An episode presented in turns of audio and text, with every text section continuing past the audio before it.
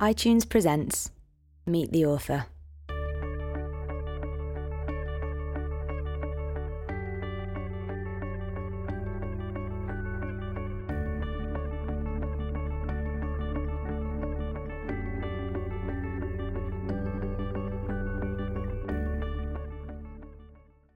Sum. In the afterlife, you relive all your experiences, but this time with the events reshuffled into a new order. All the moments that share a quality are grouped together. You spend two months driving the street in front of your house, seven months having sex. You sleep for thirty years without opening your eyes. For five months straight, you flip through magazines while sitting on a toilet. You take all your pain at once, all 27 intense hours of it. Bones break, cars crash, skin is cut, babies are born. Once you make it through, it's agony free for the rest of your afterlife.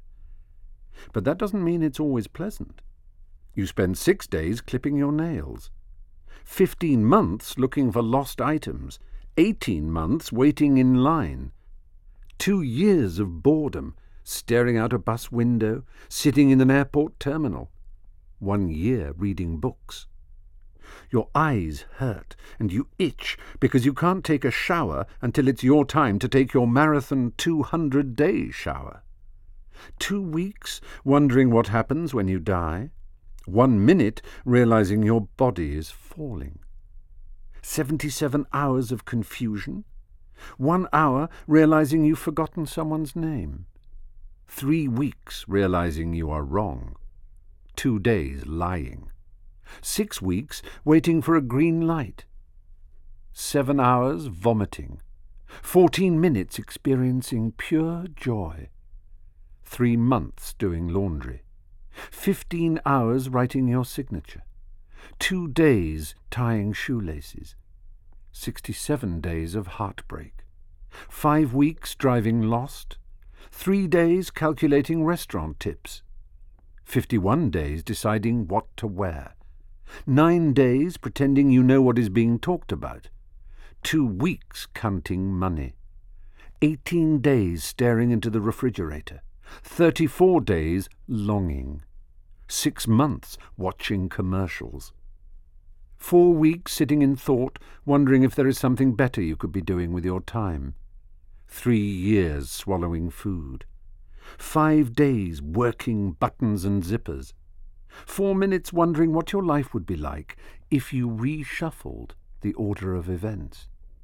In this part of the afterlife, you imagine something analogous to your earthly life, and the thought is blissful.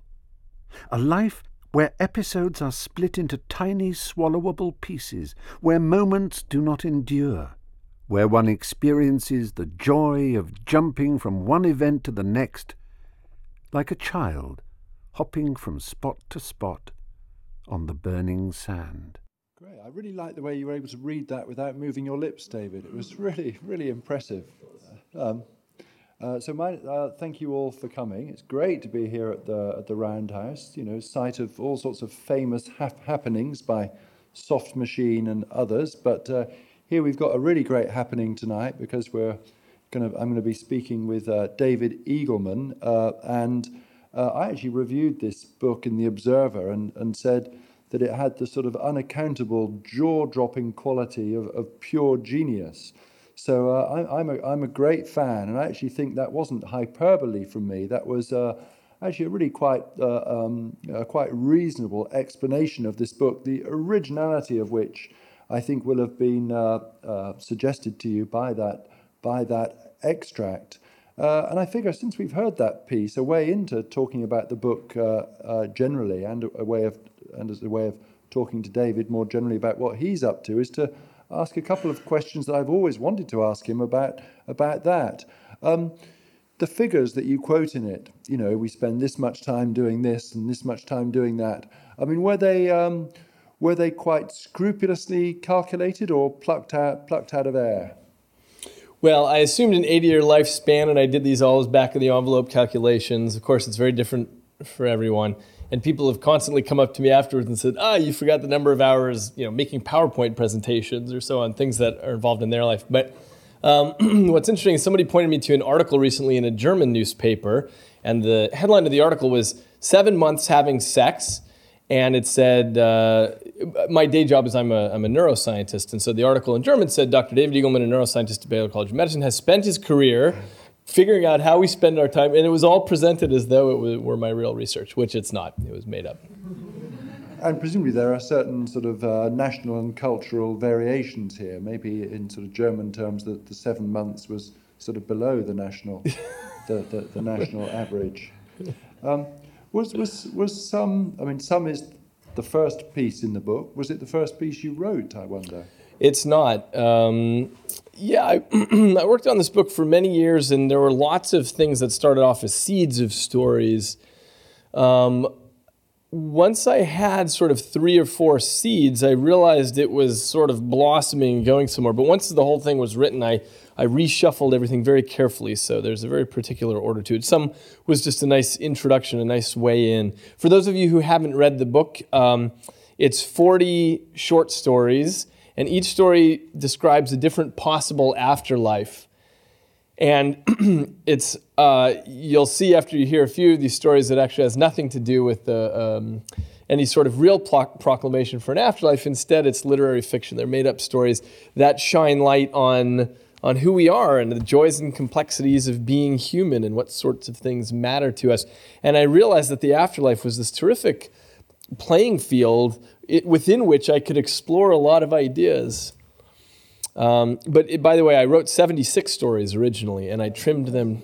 Yeah, I trimmed them down to the 40 that I thought gave the best stretch in different mental dimensions. Because, um, as you know, having read the book, y- you read one story, and that sort of puts you in a particular universe about what's going on. And then you flip the page, and you're into something completely different.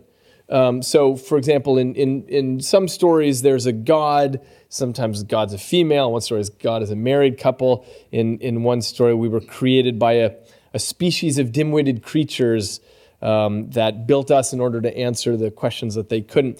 And in many other stories, um, things get very different. So, one of the stories, God, for example, is, is actually the size of a microbe. And he doesn't know that we exist because we're on the wrong spatial scale uh, and his congregants are actually the bacteria, uh, and they're the only ones in, in the running for eternal reward or punishment. We're just the nutritional substrate. Um, and in many other stories, there's no God at all. It's very different sort of thing. Yeah. So, so the point was, I wanted the reader, you know, story after story, to be stretched to a different part of the mental landscape that maybe he or she hadn't thought about before, and then. Um, so that's how I trimmed it down to the 40 that I thought gave the best axes for that.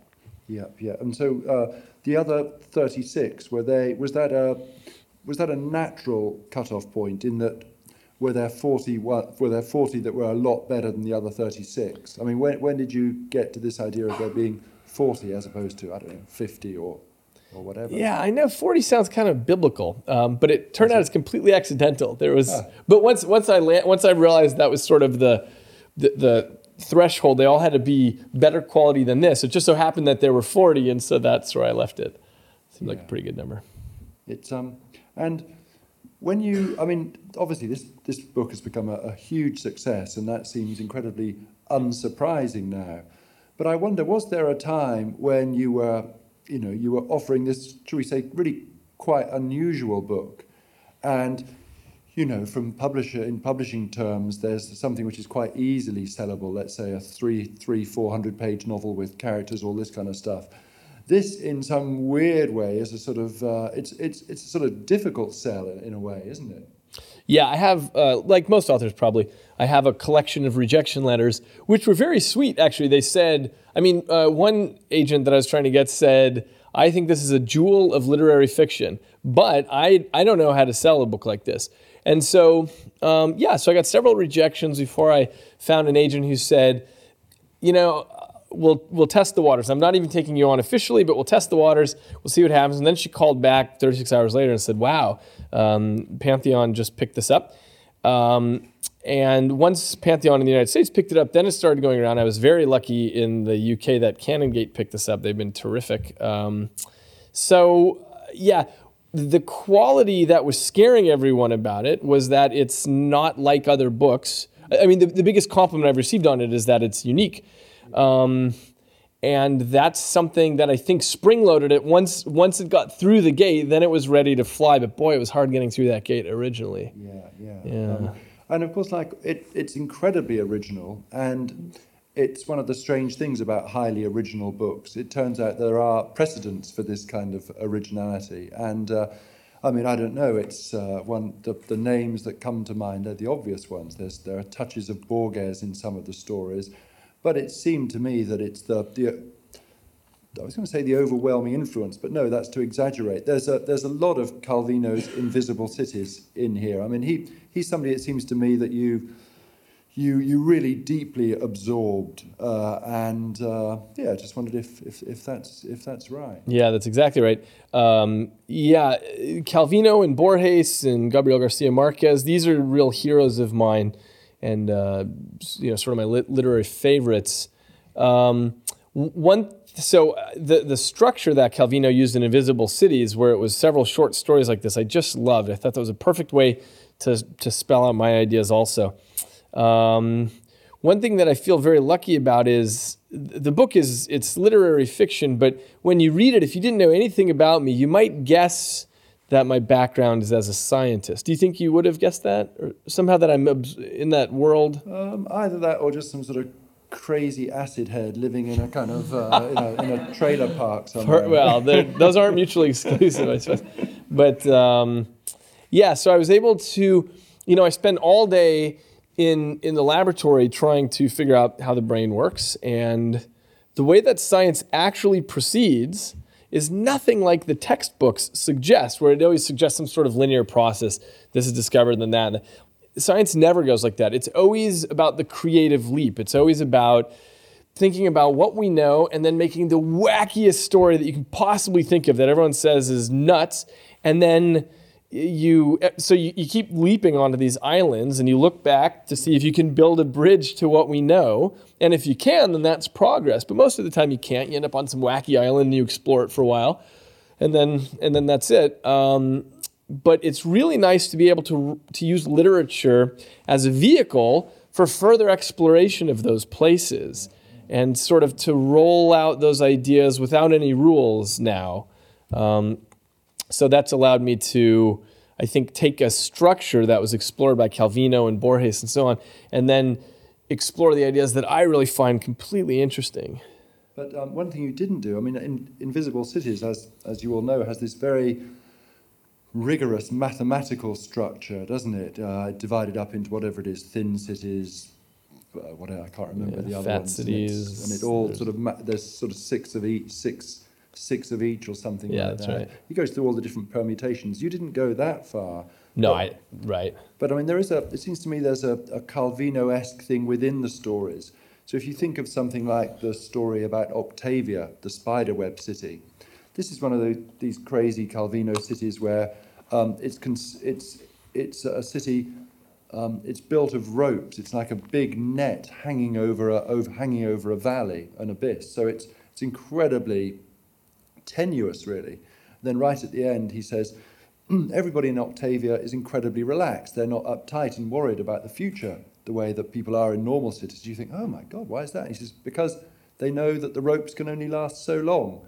And that's a, that's a kind of turnaround that we very often get in your, in your, uh, in your pieces, isn't it? Interesting. Yeah. Um, in, in that the obvious conclusion we would draw from the initial premise turns out to be exactly the opposite of what the reality of, this thing is. Maybe, maybe you could read one of one of those ones with a beautiful switch. Um, sure. How about?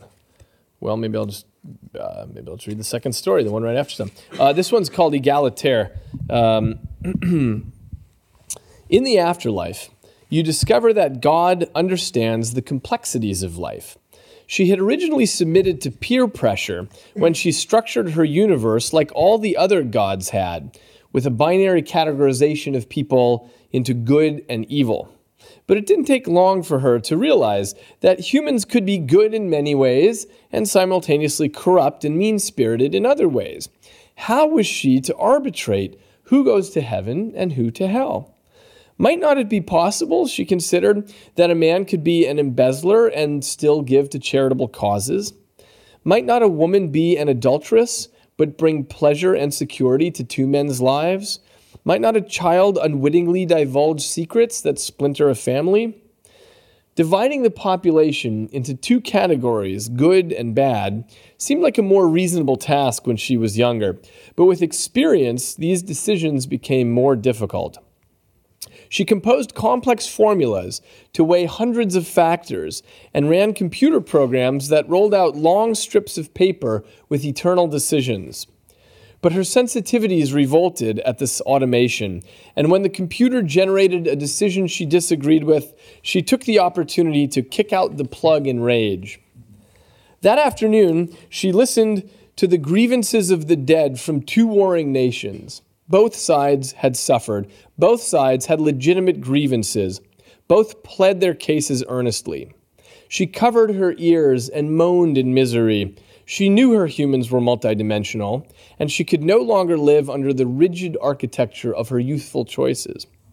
For months, she moped around her living room in heaven, head drooped like a bulrush while the lines piled up.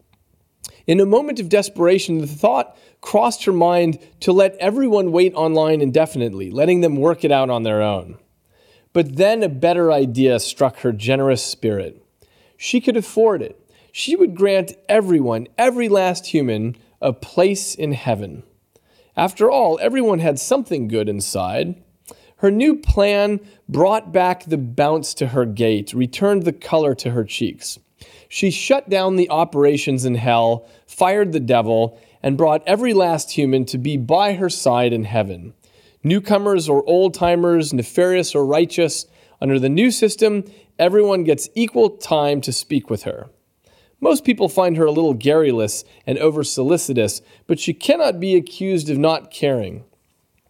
The most important aspect of her new system is that everyone is treated equally. There is no longer fire for some and harp music for others. The afterlife is no longer defined by cots versus waterbeds, raw potatoes versus sushi, hot water versus champagne. Everyone is a brother to all. And for the first time, an idea has been realized that never came to fruition on earth true equality. The communists are baffled and irritated because they have finally achieved their perfect society, but only by the help of a God in whom they don't want to believe. The meritocrats are abashed that they're stuck for eternity in an incentiveless system with a bunch of pinkos. The conservatives have no penniless to disparage. The liberals have no downtrodden to promote. So God sits on the edge of her bed and weeps at night, because the only thing everyone can agree upon is that they're all in hell. that is great. Um, it's uh, you were mentioning how you you um, spent a, you invested a good deal of energy in the sequencing of of, of the book. Yeah. So you, you, um, I mean, how do you feel? Do you want it to be read as a book from beginning to end, one after the other? Because although I'm slightly losing track of uh, of what's happening, it's now available in all sorts of different technological forms, which in a way facilitate um, a kind of non-sequential uh, reading of it. Maybe you could sort of answer that question and say something about these many different forms that it's currently in. Available. Yeah. Um, well, what's terrific is um, right. So Canongate has produced an audio version of the book, and the 40 stories are read by all sorts of people with very wonderful voices. So you heard Stephen Fry, and there's Jarvis Cocker and Gillian Anderson and Nick Cave and lots and lots of others, actors and musicians and so on. And each one of them are reading a different story. So it's really terrific, and it's a terrific experience for me to hear it. I think you can take the book in a random access manner. Um, and it's quite possible that there are many sequences that are superior to the one that I thought of doing anyway. So I quite, I quite like that idea. Um, it's also available now as an iPad app, which is um, it, it's not sort of the the iPad apps for books that other people have produced where you're just sort of flipping through it. Instead, you have the, the visual text, and then you have these uh, different readers. You can hear the audio part, and it's synchronized with the text. So as you're hearing Stephen Fry read it, let's say the text moves along with his voice, and then you can you can switch back and forth however you want to read it. And then there are also embedded videos, uh, for example, from the author, so you can hear me talking about the background material and the ideas behind the story and so on. So it's a pretty cool app. And, um, and I think that the individual stories are available on iTunes. You buy a couple stories for 99 pence, and that's a pretty cool idea. What we're really working on, um, and uh, my British publishers, Canongate, are real leaders in this, is just trying to see how you can take material and, and do very different things with it. And, and you may know. Um, last year, oh, this was essentially a year ago, just over a year ago, um, Brian Eno, the British musician, contacted me and said that he read the book and that it resonated with him so much that he wanted to write 12 new pieces of music for the book. And would I like to perform this with him at the Sydney Opera House? So I said yes. And we went out to Sydney and uh, and we had a terrific time out there. And um, the way that went is Brian would make these sort of you know electronic soundscapes that were very haunting and beautiful. And then I and some other readers on stage, we were all sitting in darkness, but a spotlight would come up on us. And we'd read the story very slowly over that soundscape. And then we were finished with the story, the lights would go out. And so it provided a very intense uh, experience, which I think really was was very meaningful to people. And we we actually just did a reprise of that in Brighton last uh, last month. Um, and and and we might take the show to different places, Japan and the States. It's a really neat show, and it's you know it's a writer's dream come true to sort of throw an idea bomb out there, and it it blossoms into other things. And now it's getting turned into a, a full fledged opera at the Royal Opera House for 2012 with a, a guy named Max Richter, who's a, a German composer. He's going to write the music for it, and um, yeah, it's you know, it's just it's terrific for me to see it have this uh, these multiple afterlives of its own. And um, in a way, though, I think you were being um, you, you, were being maybe over modest about maybe that wasn't the best. Uh, you know, yours wasn't the best sequence because I think there's a real sense of it becoming steadily more profound and engaging with uh, progressively bigger issues. I mean, it's it becomes a more it, it, seems to deal more obviously with religion as the as as the book goes on, and there's that lovely section. It's really quite near the end. Sort of, it's where the gods are all hanging out in this kind of parking lot and drinking wine. Yeah. It's quite, you know, that it, it really does seem to be, you know, to be, uh, it's yeah, it seems to be. Uh, its meaning seems to deepen with, with your sequence. Oh yeah, you know I think that's true a little bit. The, the story I just read, Egalitaire, uh, right? I, I feel like that's a very basic one that's just warming people up to the ideas. I would say, I would say ninety percent of this book doesn't deal with religion, at least not in any head-on manner. Um, almost entirely, it's about us and the and religion happens to be part of the issues that confront us. The only sense in which it you know maybe touches directly on religion is that all 40 stories are mutually exclusive and they all take place in different possible afterlives and so the meta message that one gets from the book is is about the vastness of our ignorance and the the message that i've um, been able to sort of introduce with this book is this idea of shining a flashlight around the possibility space. Nobody knows if there's an afterlife, or if so, what the heck it would look like. So what I'm doing is just saying, hey, I'm going to shine light on this point. We'll talk about. It. Okay, now we're over here. Now we're over here.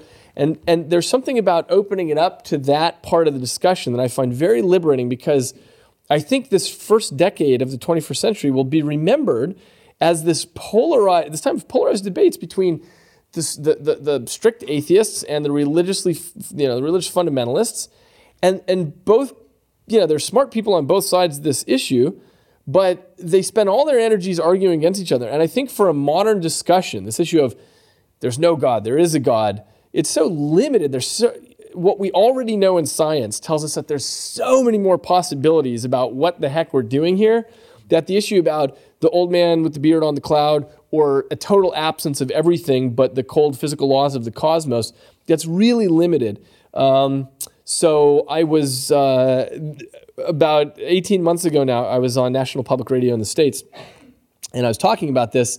And I said my the interviewer was asking if I was religious or not. I said my position was that I think we don't know enough to commit to strict atheism. We know way too much to commit to any particular religious position. And to my mind, agnosticism is a little bit weak because it usually means I'm not sure if the guy with the beard on the cloud exists or doesn't exist. That's what people often by it. So I said, I'm more interested in an active exploration of new possibilities. So I call myself a possibilian.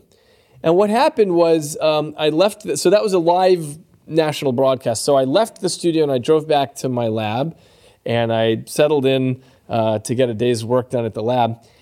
And I opened my email, and my email box was full of like over 100 emails from strangers who had listened to the live broadcast. And they said, Hey, I think I'm a possibilian also.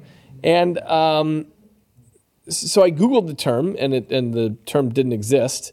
So I bought possibilian.com, and I, and I set it up, and I tried to figure out what I was going to do with this. But mostly what I did is I just went around talking about essentially from a scientist's point of view, the vastness of our ignorance and all the stuff that we know we don't know. And then, of course, there's the bigger stuff of well, stuff we don't even know we don't know. But the, but the point is that if you're going to have any sort of spirituality or you know interest in what the possibilities are, you might as well predicate it on the bedrock of what we already know from science, like the vastness of the cosmos and quantum mechanics and all the weirdness of uh, you know consciousness and all these great things that we can talk about. And all of that is missing from traditional religious stories because those were written a long time ago by people who didn't have any of the knowledge that we have. They didn't even know much about neighboring cultures and landscapes. So um, so I just think there's so much to talk about and explore, and Sum ended up in a you know in a funny, light-hearted way. It ended up being sort of the manifesto of the possibilian movement in the sense of saying, look, there's just there's a lot to talk about, and and maybe we shouldn't limit ourselves to this dichotomy, made this false dichotomy. You know, it's funny that I was going to. You've just used that word manifesto, and I think one of the most uh, original books to have been published this year uh, it's, this is book called Reality Hunger by David Shields. It's highly original and it's mm. made up overwhelmingly of bits that he's grabbed from other people. Uh, and to some, I mean, I sort of jokingly called him the kind of anti-novel jihadist. And um, one of the things that he and I share is this kind of what well, he's much more vehement about it than I am. This kind of impatience, if you like, with uh, with the old old style kind of 400 page narrative with, with, with characters and all that all that story kind of stuff. When as he says, you know, I'm re- I really want to get to the you know the deep plumbing of consciousness, all the, all this kind of stuff. And it seems to me that it's actually I haven't talked to him about about your book, but uh, certainly for me as a reader, I've just felt so. Um, so grateful to you because my impatience, my, my hunger and my impatience were satisfied in that I felt, my God, in this book I'm getting the, uh, every every paragraph, every page, I'm getting this incredible illumination without any of the the, the sort of narrative dressing up, the fancy dress, which I, I kind of don't need. I wonder what if uh, I wonder in terms of reading though, if you have rather more patience for the kind of um, uh, the David Copperfield style of uh, of book. I have I have no patience for the very florid language because I mean the, the great part about writing in the first place, which is so wild, is that all we have to do is provide the bare minimum, and the reader brings all the rest to the table, right? So there's sort of no point in saying the curtains were blue and billowing. Like all that that doesn't matter. What you want to tell the readers what's going on in the room. What are the things that matter? Um, so I um, am very interested in restructuring the novel. Um, by the way, when I first handed this to my agent, after it got accepted, I said, okay, well, let's call it Sum a novel. And she said, Oh, you can't call it a novel. And I said, Well, why not? She said, Well, a novel has to have a character in it. And I said, There is a character, you, that's it's written in second person, singular. And she said, That doesn't count. I don't know why she thought that. And uh, anyway, she said, Unless it has a character, and, a, and she suggested I write sort of a wrapping arch around it, and I refused to do that. So she wouldn't let me call it a novel, which I think is very uh, limited. And I have a new novel, uh, a new um, agent now. Um, but but I am very interested in redefining it. I, you know, uh, when I years ago I had a girlfriend who who said to me, uh, she was a, a scientist, not a writer, and she said, "David, because you love Shakespeare so much, why don't you, why don't you write like Shakespeare?" And I said, "Oh well, I do love Shakespeare, but that was done. I'm I'm only interested, yeah." um, only interested in writing something new. So yeah, what I'm doing right now, my next project actually, is I'm writing an iPad only book that won't ever exist as a physical copy. And what I've spent several months doing now is developing um, n- new ways, design specs for how you could read a book and get a get a, an argument, a nonfiction argument, in a very nonlinear way, which includes random access to the different parts of the argument. And you can zoom in on parts of the argument that you find interesting, and you get more detail on that. And you can zoom out from the text and see the structure of the argument. Oh, I see. The author is giving this piece, which leads to this, and then here's the linker to that. So you can zoom in and out on the argument at different places. And then, of course, do all the cool stuff you can do with an iPad, like sweep the text aside and examine the figures more closely and stuff like that. But, but what I really like about this idea is I'm putting the same amount of effort in that you would do to write a book, but it'll never exist like this. Yeah. Yeah, I think I think the world's open for a lot of new ideas. Um, I was just looking in my bag because um, I meant to bring. Um, I was quite keen to sort of mention to you some sort of earlier examples of stuff similar to, to what you've done that I that I'd, I'd liked. Uh, there's this fantastic poem by um, by Mark Doty in his collection called My Alexandria, and he talks about this. Uh, there's a, a Zen master who, for many years, has practiced the art of renunciation, and he's very near to dying, just about to die. This Zen master, and just at the moment of his, just as he's about to die, he remembers there's a there's a there's a deer in the loc in the park, and he thinks, oh God, who's going to feed him when I'm gone? And he says, and at that instant he was reborn in the stunned flesh of a fawn. Ah. Very nice. And in terms of brevity, I mean, it's even it's even briefer than the bits in, in Sum. And it struck me actually that although I mean, there's there are there are lots of precedents for this kind of thing in often in just little tiny sort of off the cuff insights that, that people have or in poems you know uh, there's a great bit in john cheever's journals. I mean i think this is the most devastating version of the afterlife that i've come across when he's he's in one of his deep alcoholic kind of states doing the doing the washing up. And he thinks of his mum who's dead and he wonders if, if the soul, instead of leaving the body when the body dies, actually just stays in the body and rots alongside it. Mm. And I just, it's just, uh, it's funny. And it's one of these things that any high, highly original book to replay that old T.S. Eliot idea, um, it, it actually reconfigures your relationship to the writing of the past. So it's funny. I mean, you've really, you, you've, I mean, as a result of coming up with this incredibly original thing, there's all sorts of stuff from the past which I feel has been kind of uh, reanimated, or which I've, which I've seen in a, in a different way. Um, To I that just extent, did, it is sort of. I, I see it as a kind of, you know, one can see it in a in a tradition of, of uh, you know, well, in a in a literary tradition. That's right. Well, uh, I just recently did a program with Will Self, who wrote How the Dead Live. And b- by way of introducing our conversation, he said, um, you know, there are only two businesses for a writer life or death. And so you choose one. And in, in, in your book, um, you have a scene about uh, there's an afterlife uh, scene. There's sort of it. we could we so this is um, I'd love to hear that if you want to. okay. This is this is obviously not entirely spontaneous, is it?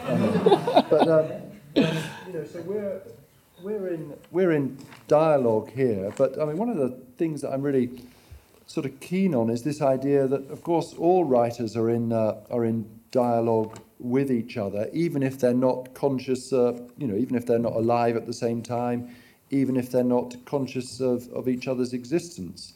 And uh, I thought it would be really nice, actually, if I if I read a.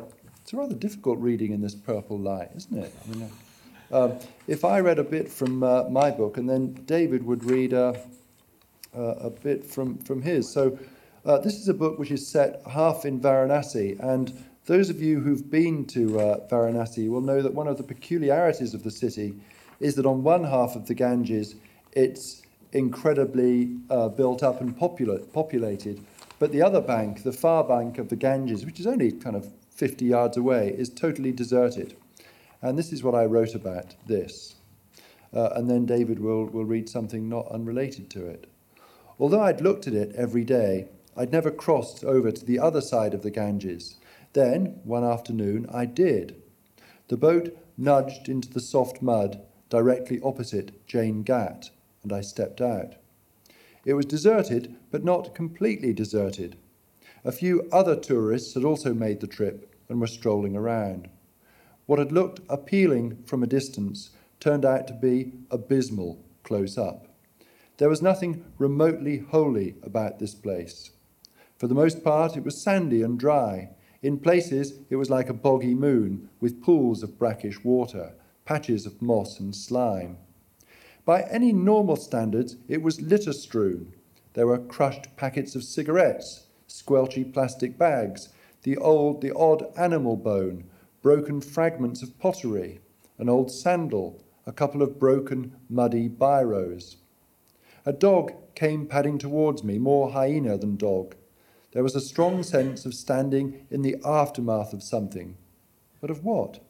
The aftermath of a rubbish dump, a dump where the best bits had been cherry picked, so that what remained was garbage, even by the low standards of rubbish, stuff that, even according to the Indian habit of maximum utility, could not be recycled and reused. There was nothing to do here, no point in staying. I wished I hadn't come. It had been possible beforehand to believe that this other shore was the place where souls came to, re- came to rest. Excuse me. If this was the case, then eternity now seemed a polluted, defiled place. One would have been better off being reborn, having another punt on the roulette wheel of samsara, and hoping for an incarnation upgrade next time around, for nothing, surely, could have been worse than ending up here. Especially if you died here and, as I, as I had been repeatedly told, were reborn as a donkey. If that happened, would you know, even if only for the split second in which the transmigration occurred, that you had been you in a previous life? Would any of you survive in this new incarnation, or would you just be a memoryless donkey? If the latter, then there was no need to worry about, about reincarnation. Lacking all consciousness of previous or future lives, you might as well never have been born before. If it had no idea of ever having been other than a donkey, then the donkey was oblivious to the fact that it was a donkey. So, through ignorance, the donkey had escaped from samsara, though it probably didn't feel like it when it was dragging loads or being beaten with sticks and forced to do things against its will, when all it wanted to do was lie down in the soft mud, looking back towards Varanasi, thinking, now that rings a bell. And nice. you have got a, a, sort of companion that, piece. That's to, right. Uh, to, that's, to, go with this. Yes. Um, yeah, this one's called Descent of Species. Yeah, it's funny. We uh, well, I guess it's just part of the common consciousness, or as Jung would say, the collective unconscious. But um, yeah, there are these really neat ideas to explore there. So this this story explores that same idea. This one's called Descent of Species. In the afterlife, you are treated to a generous opportunity. You can choose whatever you would like to be in the next life. Would you like to be a member of the opposite sex, born into royalty, a philosopher with bottomless profundity, a soldier facing triumphant battles? But perhaps you've just returned here from a hard life. Perhaps you were tortured by the enormity of the decisions and responsibilities that surrounded you, and now there's only one thing you yearn for simplicity. That's permissible. So for the next round, you choose to be a horse. You covet the bliss of that simple life, afternoons of grazing in grassy fields, the handsome angles of your skeleton and the prominence of your muscles, the peace of the slow flicking tail, or the steam rifling through your nostrils as you lope across snow blanketed plains. So you announce your decision. Incantations are muttered, a wand is waved, and your body begins to metamorphose into a horse. Your muscles start to bulge a, a mat of strong hair erupts to cover you like a comfortable blanket in winter. The thickening and lengthening of your neck immediately feels normal as it comes about. Your carotid arteries grow in diameter, your fingers blend hoofward, your knees stiffen, your hips strengthen. And meanwhile, as your skull lengthens into its new shape, your brain races in its changes. Your cortex retreats as your cerebellum grows. The homunculus melts man to horse. Neurons redirect, synapses unplug and replug on their way to equestrian patterns. And your dream of understanding what it is like to be a horse gallops towards you from the distance. Your concern about human affairs begins to slip away. Your cynicism about human behavior melts, and even your human way of thinking begins to drift away from you. Suddenly, for just a moment, you are aware of the problem you overlooked. The more you become a horse, the more you forget the original wish. You forget what it was like to be a human, wondering what it was like to be a horse. This moment of lucidity does not last long, but it serves as the punishment for your sins, a Promethean entrails pecking moment, crouching half horse, half man, with the knowledge that you cannot appreciate the destination without knowing the starting point. You cannot revel in the simplicity unless you remember the alternatives. And that's not the worst of your revelation. You realize that the next time you return here with your thick horse brain, you won't have the capacity to ask to become a human again. You won't understand what a human is. Your choice to slide down the intelligence ladder is irreversible. And just before you lose your final human faculties, you painfully ponder what magnificent extraterrestrial creature, enthralled with the idea of finding a simpler life, chose in the last round to become a human. Ah, that is superb. Um, in a moment, uh, there'll be a chance for you to ask David questions. Uh, I'll just ask one more. Um, you mentioned about your your day job, as it as it were.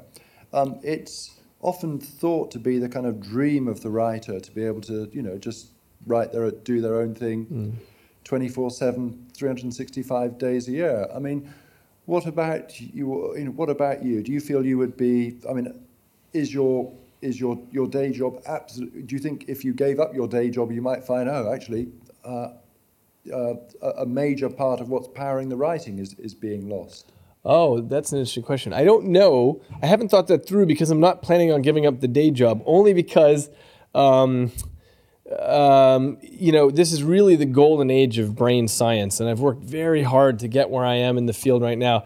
And there's so much to discover, and we're really you know, this is when we're standing on virgin snow every day where no one's ever stood in the history of humankind. And so I'm, I'm not uh, ready to give that up.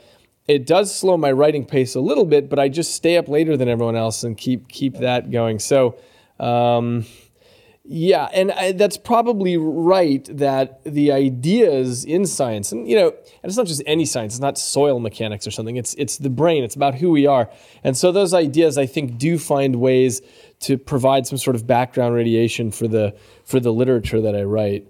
So I hadn't even gone there about thinking if I were to get fired and and and had to you know had to write full time without that, what that would be like. But yeah, I think I'm I'm happy to have my day job. And you've got you you're contracted to write a whole bunch of uh, well more or less technical and freer books, aren't you? Yeah, I have my next six books underway they're all, one of them is 100% done. The rest are sort of 50, 60% done now.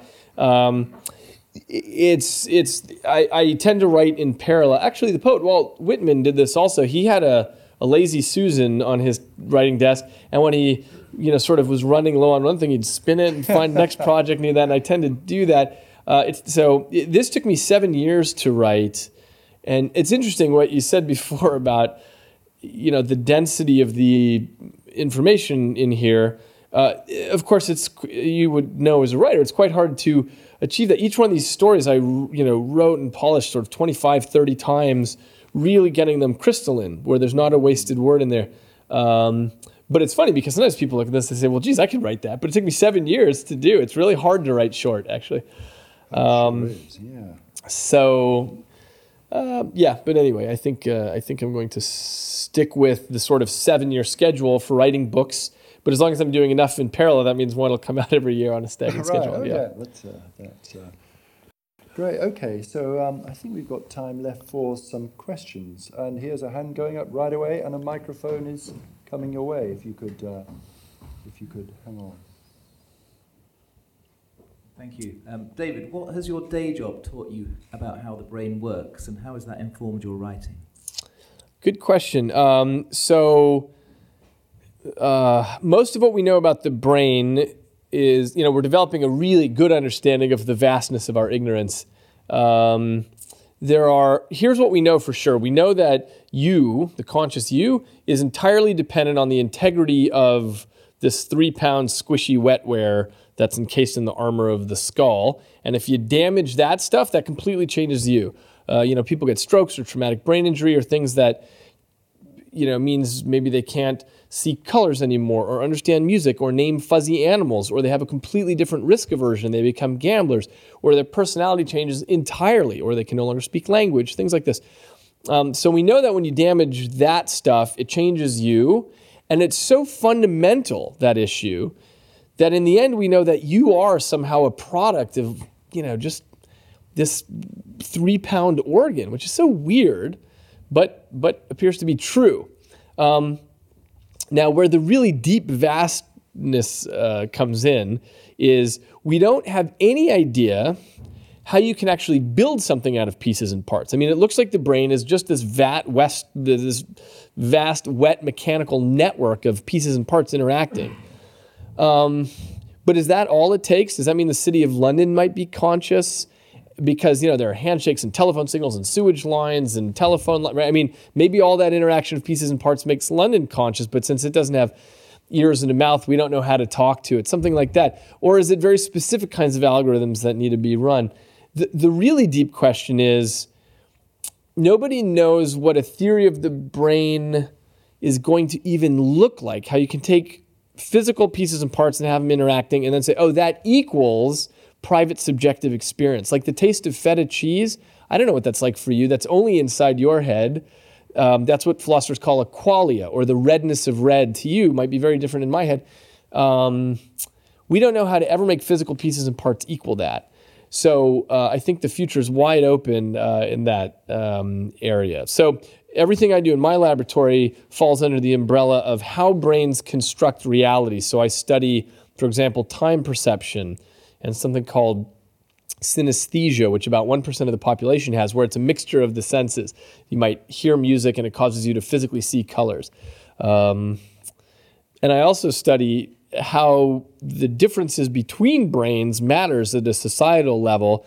So I, uh, I direct the initiative on neuroscience and law, which is asking how modern neuroscience affects the way we think about criminal behavior and criminal punishment and new ideas for rehabilitation and, and helping people out. So um, yeah, so that's essentially where things are in neuroscience right now and the questions that I'm looking at. Something you said just kind of surprised me that you said that you worked on these, these little short things that are, you know, a couple pages long over and over and over and iterated on them, but they seem like their own kind of, each one seems like its own world. And so you would, I don't know, I would naively think that you would develop one and then move on, but it sounds like you kind of go and inhabit them over and over and over. Is that that just seems really surprising? Does it surprise you? Does it does it is it sort of confusing? Do you feel like you're jumping from one little world to the next all the time? The whole writing process seems surprising to me. Uh, that that's interesting. I mean, with each one, it's sort of like visiting a friend's house and you've got this strange universe. And so I concentrate very much on one, but when I think I've sort of got it in place, or as much as I'm going to get it in place at that moment, I switch over to another one. But it's interesting. I, I, I'm glad that that seemed surprising to you because this is what mathematicians do. They work tirelessly, they put so much effort into making mathematical proof look effortless, as though it just dropped out. And so that's um, that's what we writers do too. It's the same idea where you want it to look like, oh, he just belched it out or something, but in fact, there's a lot of work to make it appear that way. But yeah, um, uh, it is the case that each universe I step into, I have to do a lot of concentration on that. Um, what's really nice right now is there are about five different proposals on the table for making a film out of Sum, and um, there are two types of filmmakers who have approached uh, approached me about this. Some are saying, look, we want to have different directors each make this five minute thing. So it's a portmanteau of very different universes, just like this. And others are saying, we want to do it where it's a single protagonist who sort of walks through these different universes. The way Scrooge, what was that, Christmas Carol or something, where Scrooge goes through these different uh, worlds, sort of. So the, uh, yes. So there are different there are different ways to step into. It's up to you. Which one's it going to be? I, I, I, the, the protagonist thing is somehow appealing to me. I hadn't, I, I hadn't thought of that way of doing it myself, and so maybe it's just the surprisingness of that to me seems like, ooh, that's really neat. That would make, that would shake it up for me and allow me to see it in a very new way. Is any of your projects that you're working on at the moment, or is it something that you would consider in the future, writing a traditional novel, or would you stick to the current format of trying to do things differently? Thanks for that question. I think I'm only interested in doing things differently because the novel, there are so many thousands of beautiful novels out there. I don't know how I could do better there. So at least I want to strike out and hit new territory. In the same way that I'm interested in with possibilianism in exploring totally new ideas that haven't been talked about before, that's the same thing I'm trying to do. So even though my next six books are under contract, I'm secretly spending a little bit of my time working on my seventh one, which is my next fiction novel. And um, you know, people have complimented Sum by calling it unique. Well, this next one's even uniquer because it's um, it takes place over 200 billion years. Um, there is a single narrator in it, but it's just it's unlike anything that's ever been written in the fiction world, as far as I know. And so I'm really jazzed about that. You know, whether people are love it or hate it, we'll just have to see. But I think they'll at least appreciate uh, appreciate it. And it gives it's written in the same sort of mischievous spirit as Sum, and allows me to sort of have this very unusual way of getting right into to what matters. Um, at least if I've done my job right, it's it's just it's a different angle. It's a different cut across the crystal that exposes different faces. Hi there. Um, you seem to have the ability to convey very complex ideas in very succinct language, which isn't the traditional image of a scientist. Is that because we have a rather unfair and skewed vision of scientists, or do your fellow scientists look at you and think that you're, you're the screwball out there with the ability to convey these, these complex ideas so well? Mm. Uh, well, thank you for that compliment. I feel like in the life sciences, people tend to be pretty well rounded and they can communicate pretty well. There are other fields. I spent one summer as a college student working at Los Alamos Laboratories with a bunch of physicists, and it's slightly more rare in that field. Life scientists tend to be people who are really interested in why we see the world the way we do and what, you know, what are the big questions and how can we get traction on our reality um, by looking under the hood at the machinery. And so, um, right, I think in that field in general, there's more of a, an, an, effort and an ability to communicate. But that's very kind of you to say that. Um, as an undergraduate, I majored in British and American literature. So I've always had a love of language, and I've always had a dislike of jargon and things that confuse people. And so, so hopefully, with some combination of that, that's allowed me to try to express ideas in a way actually, this is the mandate I give to all my students. Whenever they're telling me an idea or presenting something, I say, You've got to say it so that your grandmother would understand it. And if your grandmother doesn't get it, every word that you've said, then you're doing it wrong and you've got to do it over. So that's the mandate that I'm hoping to achieve with my next books, the upcoming ones, which are all about the brain. Um, we're going to close with David reading uh, one, one final piece, but I don't want anyone to feel that they've not had a chance for a question. I can't see everybody properly, so do uh, sing out if you feel you've been overlooked. Here is a man who's been terribly overlooked over the years. I just one thing you didn't mention, David, with the the collaboration with Brian Eno was the fact that there were photographs behind you on stage with the two faces slowly morphing into each other, and then the there were the many photos in the middle. And I wondered how you felt that what that did as an experience to the kind of you weren't there in the audience, so you never. I saw the rehearsals, of course. Saw the rehearsals, but I want, I thought it was yeah. worth mentioning because it added another very interesting visual dimension to um, to Sum. That's right. So as I was reading the stories and Brian had his music, there were f- these big giant faces projected on the back screen, and they were morphing. There were actually several different flavors of morphing going on. So um, they first started with very big blocks, giant pixels, and slowly the resolution increased until you could actually make out that it was a face, until it came into high resolution. And then the faces were changing one into the next. Excuse me, but it was at a very slow time scale. So you had to you had to really pay attention, sort of like watching the hour hand on a clock to see it moving. Um, I think it had a different effect for different people. Some people told me afterwards that it was distracting because with Sum, because it's written in a very crystalline form, you have to concentrate on the words. And some people thought, oh, the face is changing, and then they then they missed something. So, um, but it was it's super cool to try adding a very different uh, dimension to it. I think um, there's actually one more collaboration that's grown out of this. Uh, which is a theater piece that I'm doing on this uh, back in Texas, where I live uh, with um, a world class choreography company and a world class actor and a group of musicians.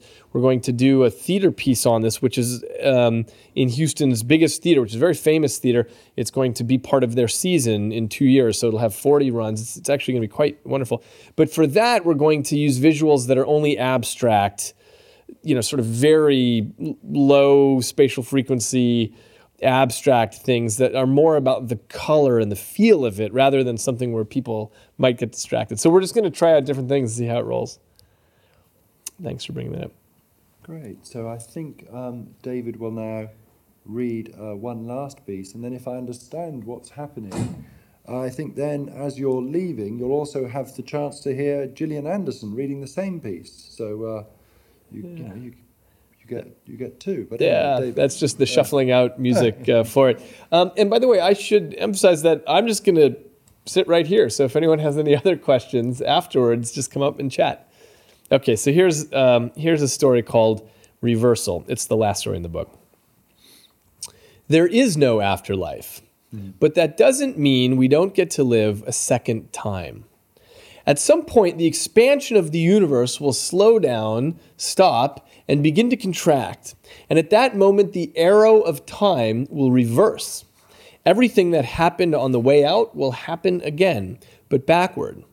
In this way, our life neither dies nor disintegrates, but rewinds. In this reverse life, you are born of the ground.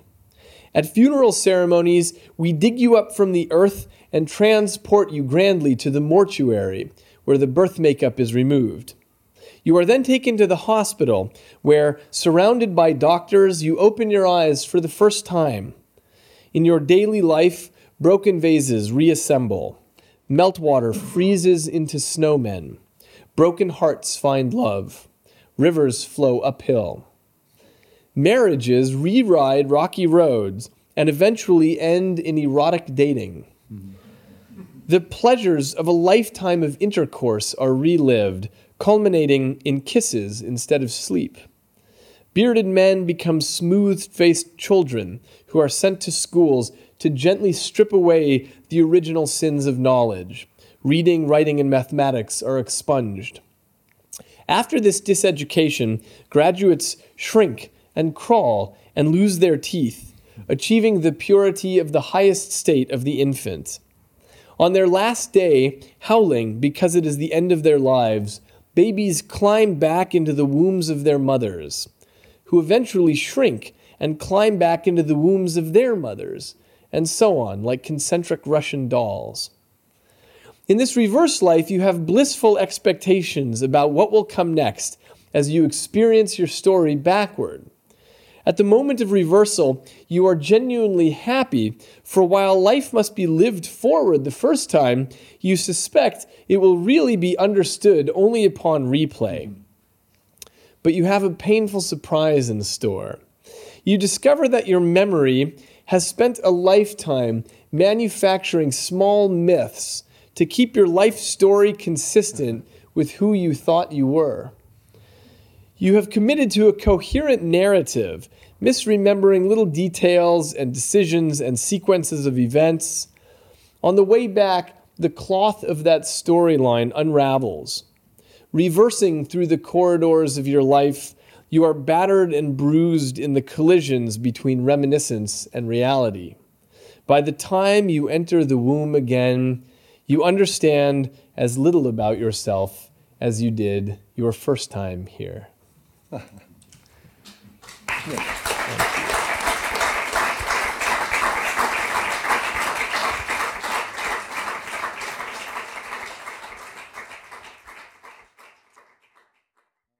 This episode of Meet the Author was produced by iTunes and the Apple Store on London's Regent Street. To purchase the audiobook or listen to more episodes in the series, click the link below or search for Meet the Author in the iTunes Store.